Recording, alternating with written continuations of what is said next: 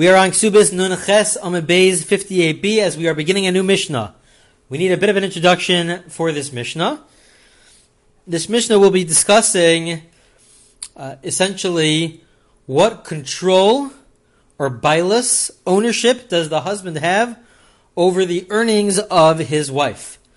And so we need to take a step back. We know that uh, the husband has an obligation to provide the Rambam lists 10 different things that he has to give to his wife, that he has an obligation to, to provide to his wife. Seven of them are on a rabbinic level, three of them are on a biblical level. The three on the biblical level are clothing, food, and he's responsible to provide sexual relations uh, with his wife. Now, the Gemara itself has a dispute with regards to providing food. Is that on a biblical level or is that on a rabbinic level? The Rambam the Maimonides does say that it's on a biblical level. But either way, to sort of counteract that, the fact that the, the, the husband is in charge of providing food, to bring food to, onto the table, uh, the rabbi said that when it comes to, let's say she, her earnings, let's say she's working, so if she's working, not that she has to work, but let's say she's working, so then there's a certain amount, not all of her earnings, but there's a certain amount which we will get to in the coming uh, weeks. There's a certain amount that then has to be given over to her husband because the husband is really the one who's providing. If he's providing food and she's working anyways, and she could really, uh, uh, you know, provide for herself, so he would get very upset because uh, she's working. It's not going towards the general family uh, count, uh, and so therefore the rabbis decreed they for her benefit. This is really all for her benefit, as we will see, for her benefit, so that she receives the sustenance, and we don't want the husband to get upset about it. So therefore, he receives a, a, certain amount of her earnings, not all of her earnings, but we'll get to a, a certain amount of her earnings. Um, in addition to that, uh, there's also on a rabbinic level, the husband also, besides for giving her a certain amount of food, he also has to give her a certain amount every week, a certain amount of cash um, consistently.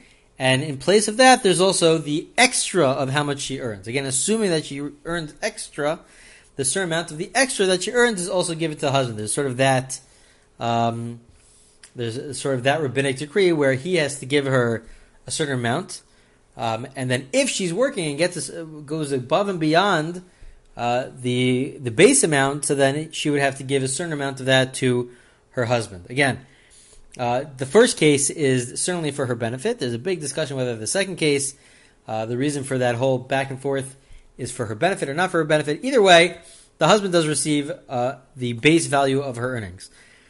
Um, there is a big question which we will see in the Gemara. The position of Rav Huna, uh, in quoting the position of Rav, who says that since all of this is for her benefit, at least in the, the first uh, case, the case where uh, she uh, receives sustenance, and then in place of that, her part a, a, part of her earnings is given to her husband. That's all for her benefit. So therefore, Rav is of the opinion that she could also back out of this and say, you know what, I don't want it. She, it's, it's all it's all on her. She could say either I want to accept this and this will be better for me, or she could say that you know what, I don't. Please don't feed me. I will just and I'm not giving you my earnings. Uh, I, I plan on keeping it for myself. Um, and she could do that according to Rav because this is, this whole institution was only created for her. Okay. One additional introduction is let's say the husband doesn't have it, money to uh, put food on the table, so then in that case everybody agrees. If, if uh, we'll see this in the Gemara also, but everybody agrees that if he can't put food on the table and he can't provide for his wife uh, food, so then certainly she, he would not receive uh, even that that that base amount of her earnings. Okay. So in the Mishnah, what we're discussing in the Mishnah is really how much ownership does the husband have over her earnings? Because he is supposed to receive it. Well, if he receives it, does he have the ability to be makdish? To be makdish means essentially that he will designate it for the base of Mikdash, for the temple. Could he now say that whatever, however, however much she makes, I will now designate it for the base of Mikdash, for the temple? Would that work or would that not work? So, says the Mishnah, when it comes to the base amount of her earnings, we say that no, he can't. He doesn't have the ability. He he could attempt to, but it won't work. She continues to eat from her, uh, from her, from uh, she can use the the money that she makes uh, from working. Now the Gemara will try to explain why. Why is this so? If at the end of the day, in a regular case, uh, her earnings do go to her husband, so then why can't he go ahead and be makdish it? Why can't he say that it should be designated for the temple? So we'll see exactly why in the Gemara. But the next case of the Mishnah makes it even more complicated. The next part of the Mishnah says Mosar, when it comes to the extra amount, above and beyond that base amount of the earnings, if she makes even more than that, so then and the husband tries to make that kodesh, make that uh, designated for the temple, so that's a dispute. Rameir Omer Hektish, Rabbi Yochanan Sandler Omer Chula, Rabbi says that it is Hektish. It does become designated for the temple, and Rabbi Yochanan Sandler says that no, uh, what he said is meaningless. Now, you have to know what exactly is the difference between the first case and the second case. We're both dealing with the earnings that the husband will, will receive. One's the base amount, and that he cannot uh, be makdish. He can't uh, set it aside for the temple. Uh, but when it comes to the extra amount, that's a dispute. That's a matter of dispute. Now, what exactly is going on here? What's the case? Uh, are the two cases exactly parallel? We're, we're going to see that it's really probably not exactly parallel. Um, and we'll have to explain first what's happening in the first case, and then most probably in the next uh, class we'll discuss what's happening in the second case of this Mishnah. So again, the first case of the Mishnah is essentially where the husband is trying to designate uh, the base amount of her earnings towards the temple, and we say it doesn't work. It doesn't work. Why doesn't it work? So that's what the Gemara gets into right away. Amar Huna Rav. Rav says, Yechola isha eini nizonis osa. Rav says, what we mentioned earlier, that since all of this is to benefit her, to benefit the wife, so she could say, you know what, I don't want my husband to provide food for me, and he's not getting my earnings, the base amount, which we'll discuss uh, in coming weeks, whatever that base amount is, he won't get that. Why? Because when the rabbis instituted this, they said that this is really to her benefit, so that she receives food, and therefore the earnings that go to the husband is really just so that he doesn't get very upset about this and doesn't uh, end up uh, not feeding her. It's her right. It's her right to say that, you know what, I don't want this deal. I want to keep my earnings and my husband does not have to support me. So the Gemara will bring a question on this. And then the Gemara will bring a proof from our Mishnah. So it says the Gemara, we have the following question. Tiknu mizonos tachas It sounds like it's the opposite. From the Braisa, from the time period of the Mishnah, it sounds like the opposite. It sounds like the main takana, the main decree was about the fact that her earnings go to her husband, and in place of that, uh, to, sort of, to sort of uh, appease the wife, we then said that the husband has to provide food. So it sounds like it's the opposite. The Gemara says, no, no, we have to change around the words. The, the, truth is, is that it's really all for her. It's really that the husband has an obligation to provide for her, to give her food, and then in place of that, to make sure that the husband doesn't get upset, uh, that uh, she whatever she makes is going into a different bank account. We say that no, they have a shared family bank account, um, and that it goes to that if she makes a certain amount, at least the base amount, so then it goes to him. Okay, so that answers that question. The Gemara now says, let us bring a proof from our Mishnah, from the beginning of our Mishnah. Why? The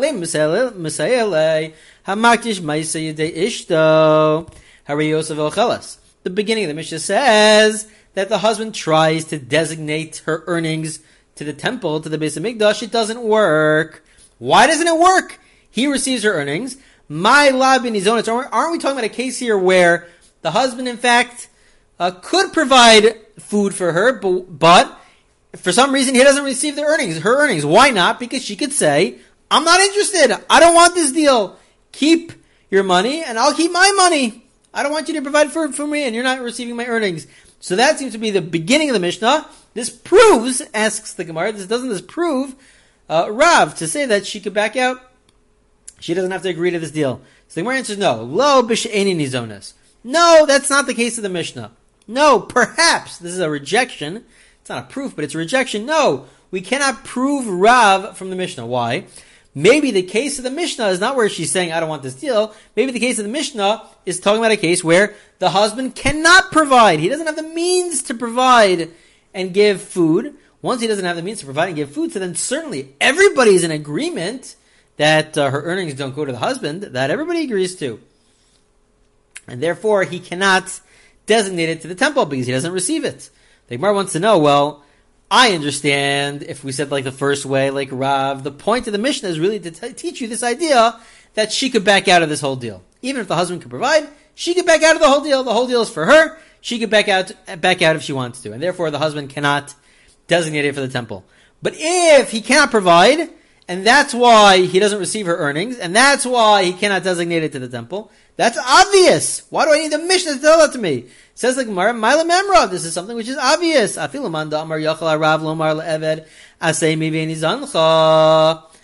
Even if it comes to a non-Jewish slave, the master could say, work for me and I don't have to feed you. Now, just to point out, even though he's not feeding the, the non-Jewish slave, uh, it's, a, it's an obligation upon the community. The community has to feed the, the slave, even though the master, it's a dispute. Is the master allowed to say this or not? Could the master say, work for me and I don't have to feed you?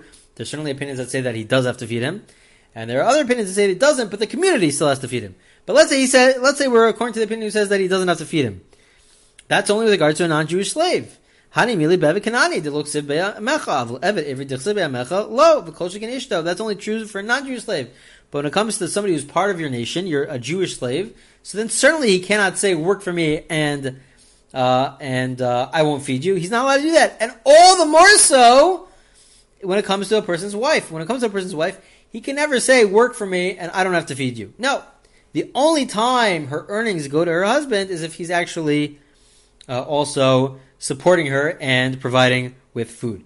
So if that's the case, essentially just to the bigger picture here, the Gemara is asking, I understand if the Mishnah, the point of the Mishnah is to teach you the idea of Rav that she could back out of the deal. But if the purpose of the Mishnah is to tell you that if he doesn't have the means to provide for the food, so then he certainly does not receive her earnings, that's obvious. Why would the Mishnah teach that to me? So the Gemara answers, no. According to this approach, we don't need the Mishnah for the beginning. It's really needed for the second statement of the Mishnah. Seif Yitzrichle. Mosar. We need it for the second half of the Mishnah, which we won't, probably won't get to today, but we need it for the second half of the Mishnah to tell you that when it comes to the extra amount, above and beyond the base amount, so that's a matter of dispute. That's subject to dispute whether or not uh, the husband has the has the ability to designate it for the temple. Okay, that is all the opinion of Rav. Essentially, we wanted, wanted to quote the opinion of Rav, who says she has the ability to back out. The Gemara asked the question on it. The Gemara answered that question. The Gemara wanted to bring a proof to that idea from a Mishnah, and the Gemara rejects it. It rejects the proof. It doesn't reject the idea, but it rejects the proof. So now that's all the position of Rav. The Gemara now says Reish Lakish argues on this position of Rav. How does he argue on the position of Rav? So there's different ways to, to say this, uh, but some of the earlier commentators want to explain that he agrees. Reish Lakish really agrees to Rav that it's all for her benefit. The whole purpose of giving her food and then he receives her earnings, it's really for her benefit. It's to help her out. But once we made this decree, says Reish Lakish, she does not have, against Rav Huna and, and, against Rav, she does not have the ability to uh, back out of this. We instituted this for her, but once we instituted it, we don't allow her, we don't allow on a, on a, on a very subjective level to say, oh, this works for me. Uh, and the next person says, no, this decree doesn't work for me. No, according to Reish Lakish, everybody has to agree to this decree. Everybody agrees to this. And so therefore she doesn't have the right to back out. Please Reish Lakish. The Amar Reish Lakish. Lo tema time der meir mishim tegasav radam aktish davish lo ba lo lo. El time der meir mitoch shiyachal lekofel ma'aseh yadeh. Nasik Omer lo yikachu yadech lo sayem essentially, Reish Lakish is saying, in the name of a mayor, that don't tell me the reason for a mayor that hektish works. Why could the could the husband designate it for the temple? It's not because he could designate something which doesn't exist or doesn't belong to him yet. No, that's not the reason why. Rather, the reason for a mayor is that since the husband can force her to give her her earnings, she does not have the ability to back out. So therefore, the husband could also say that her hands, meaning anything she makes, her hands which receive the money, anything she makes will be designated for Hashem and for the temple. He has the ability to do that because she cannot back out. She can't back out according to Reish Lakish. That is a big difference between Rav and Reish Lakish. Rav says she could in fact back out, um, and uh, Reish Lakish says with Rav Meir that she cannot back out. She can't back out, um, and therefore it remains uh, uh, remains in the husband's. Uh, he, he, the husband gets it. He he receives the her earnings, and therefore he can make it hektish. He can make it uh, designated for the temple. Um, and the point of this is just to say that Reish Lakish argues on Rav. We have this big dispute. Could she back out of it or could she not back out of it? Rav says it's for her benefit. She could back out. Reish Lakish says even though it's for her benefit potentially, but she still cannot back out. She can't back out. Once we made the decree, she has to keep to it. The Gemara now asks a, a side question. The Gemara said that according to Reish Lakish, the logic behind this is not because Rameir holds that a person could designate something for the temple without it being around, right? Her earnings are not around yet. That's not the logic behind Rameir. The problem is, but Rameir does use this logic elsewhere. The Gemara says, "Time it Rameir mission to Adam Makdish Davar Shalom Sorry. V'halo Amar Lahachi came to Shemir Rameir Damar Ein Adam Motzi Devar Levatala Nasa Ka Amar Lo Yakachu Yadecha Lo Sayem. Says the Gemara just one step before we were getting at, but uh, he, the husband, never said that he's designated her, designating her hands as kadosh. That's not what he said. All he said was that it should belong to the temple, but it belonged to the base of But he never said that the hands itself. The answer is, is that we could reinterpret his words because we don't want it to be a, a wasteful line, a wasteful uh, designation. So therefore, we reinterpret the words to mean that he's designating his wife's hands for whatever she makes should go to Hektish. Okay. But now we return back to what we were originally saying. Well, Um, is it really true? Uh, Rishak was saying, don't say that Rameir holds that a person can't designate, or don't say that person could designate uh, something to, to the temple without uh, them having it yet. No, it's not true. But Rameir does say that. The question is, Rameir says um, that you could, in fact, designate something for the temple, even though it's not yours yet. Vatanya, ha'omer lisha, Lachash is Gairi, Olachash is Gairi, Olachash is Shachar, Olachash Lachash Shem is Balich, Oshetamus Achosech, Olachash Lechi Bimich, Romer Romer Kudeshes. Romer says in the following cases, which has to do with designation, specifically in the context of marriage, to have the kiddushin, that first stage of marriage, of the engagement, if he tells somebody that uh, I want to marry you after, he says, after I convert to Judaism, or after you convert to Judaism, or after I'm freed as a non-Jewish slave, or after you're freed as a non-Jewish slave to his wife or, or after your sister dies because I'm married to your sister. If I'm married to your sister, I can't marry you. Um, basically, all these different uh, situations where it's there's no ability right now for him to get married because he's not Jewish. So he says, "I'm marrying you on the condition it will happen when I convert," but it's something which is in the future, so it's not happening right now. But Rameir says it works. It's a good kiddushin once once he converts, once he's freed as a non-Jewish slave and he becomes fully Jewish. It works. In the end of the day, it works, and they are halachically engaged. It does work. So don't we see from Meir that a person can at least set it in motion that uh, if he designates something, so then even though he doesn't have the ability, it's not in his control to designate it now, but he could designate it in the future. We see that he could. So answers the Gemara, Me'ahi in Mea Leka Lamashmina. Yes, it's true. Rav Meir does hold that you could designate something either in a marriage uh, or in the context of bringing something to the temple. They could do they could do that even if it's not with them right now and it's not in their control right now. But the point of Reish Lakish is to say, ignore that factor. Even if you were to ignore that factor, um, still, it belongs to Hektish, it belongs to the temple. Um, because since all of her earnings go to her husband, so therefore he has the ability to designate it as um, to designate it as for the temple, because it will for sure go to him. Um, and so therefore he has he has the ability to do that, and we'll even reinterpret his words to say that her hands are kadosh, her hands are designated for the temple.